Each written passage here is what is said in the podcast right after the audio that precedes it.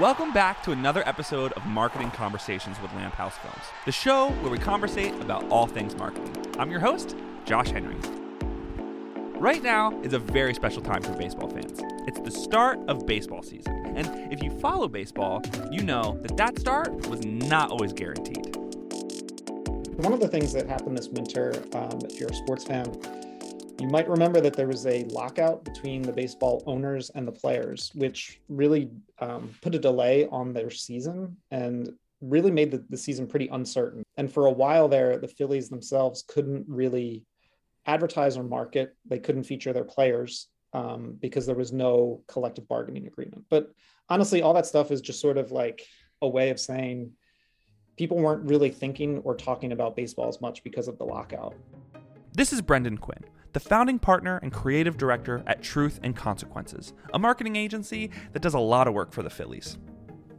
The Phillies came to us and said, What can you do to get people thinking about baseball again? Like, which is a very simple ask in terms of a brief that you get as a creative. It's one of those things that can inspire you to think a little bit differently because it wasn't about this amount of season ticket sales or this amount of views online or whatever it may be. The metric was like, we just need to get people to start talking and thinking about us again. Hopefully, fingers crossed, like once the lockout was over, we'd be able to debut with these very simple back to baseball moments and the campaign they developed is one of the boldest billboard campaigns I've ever seen.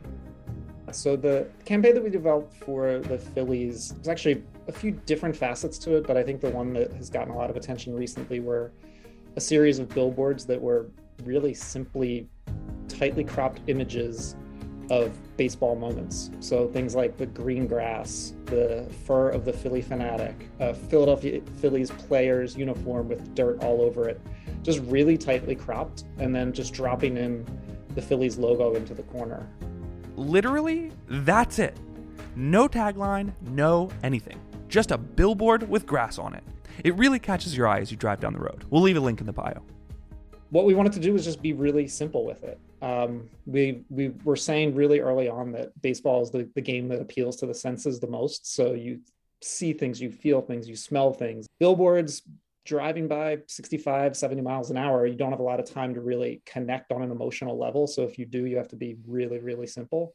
So we thought something that was that simple um, and that evocative could work really well. The phillies have just been awesome partners as as like clients of ours. Um, i think they understand us they respect us and they they come to us with different different needs or different challenges. And they were really excited about it. And I think that what was interesting about it when we sold through the idea, we were going to share a couple of other things, but that was one of the ones we wanted to lead with.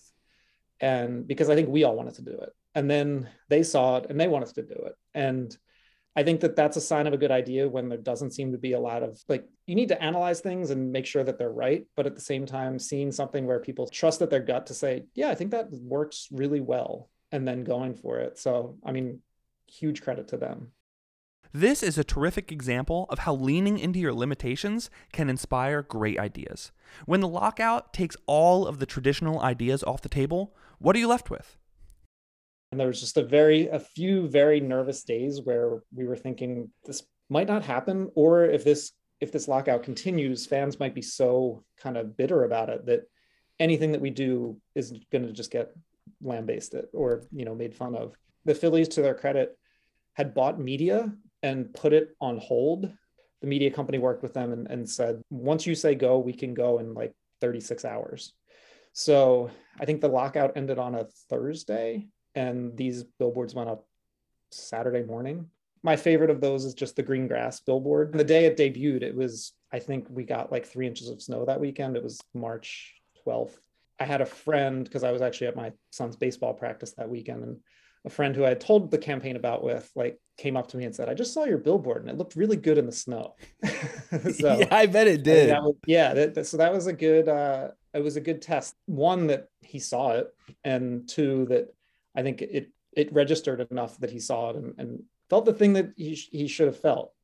Because we get so inside of our own heads that I think it's best mm. to just kind of, what's that emotional impact? I mean, I show these things to my kids. I show them to my wife. I want to make sure that it's not for the marketing people it's actually for the people who are going to look at it and figure it out. I taught a copywriting class at, at Temple University, and I think one of the big things that you do there is you teach the students how to how to really edit themselves down. And that is easier said than done. The first step of marketing is often forgetting everything you know about marketing so that you can see your campaign through the eyes of your viewer. Or to put it another way, and to give you a quote that I tell all of our clients, and I promise I say it with love, you have to remember that nobody cares about you. Every word matters. Nobody has to read a single thing that you write in any advertisement ever. And I say that on day one of the class. Like, no one has to read this stuff. You have to make them actually read it. And I, I think that that's about making sure that the idea comes through very clearly. I think the visuals have to be very impactful and very powerful to, to stop people and actually make them say, like, yeah, all right, you've earned the ability to, to get me to read something. But I think that what we wanted to do with this was not really feel like we had to come in and say anything. You look at it, and I think it's like an old Steve Jobs quote about how like you keep removing things until you get to their basis form. And in this case, we wanted to continue to remove the words to see if they were needed. And we even had like a little graphic element that we took that away because we just wanted it to be as pure and as as simple as possible. I mean, I, I'm a writer. That's my background, and that's what I began my career doing. And I think early on i would i would want somebody to say who wrote that?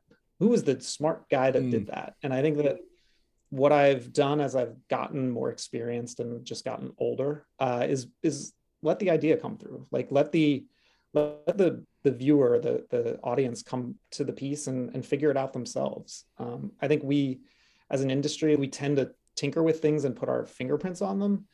Um, and also really underestimate how smart people are or what they might pay attention to. I think we we think we have to, you know, clearly outline everything that's in there and speak to every benefit and really go over the top with our descriptions. And really, you don't need to do that. I think the thing that engages somebody more is them figuring it out. We're a society and people that likes puzzles. We play Wordle. We do these things all day long to try to figure things out but we think an ad has to slam them over the head with exactly what we want to say. And when you tell people what you want them to hear, they're not going to listen. Thanks for listening to another episode of Marketing Conversations with Lamp House Films. Lamp House is a production company that creates film centered marketing campaigns. If you want to chat with us about your next campaign, you can reach me directly at josh at lamphousefilms.com. If you haven't yet, make sure to write us a review wherever you're listening to this. It goes a really long way in helping other people find the show. Today's episode was produced by Malia Irby and it was edited by Zoe Leininger. I'm your host, Josh Henry. Until next time, stay inspired and let's keep the conversation going.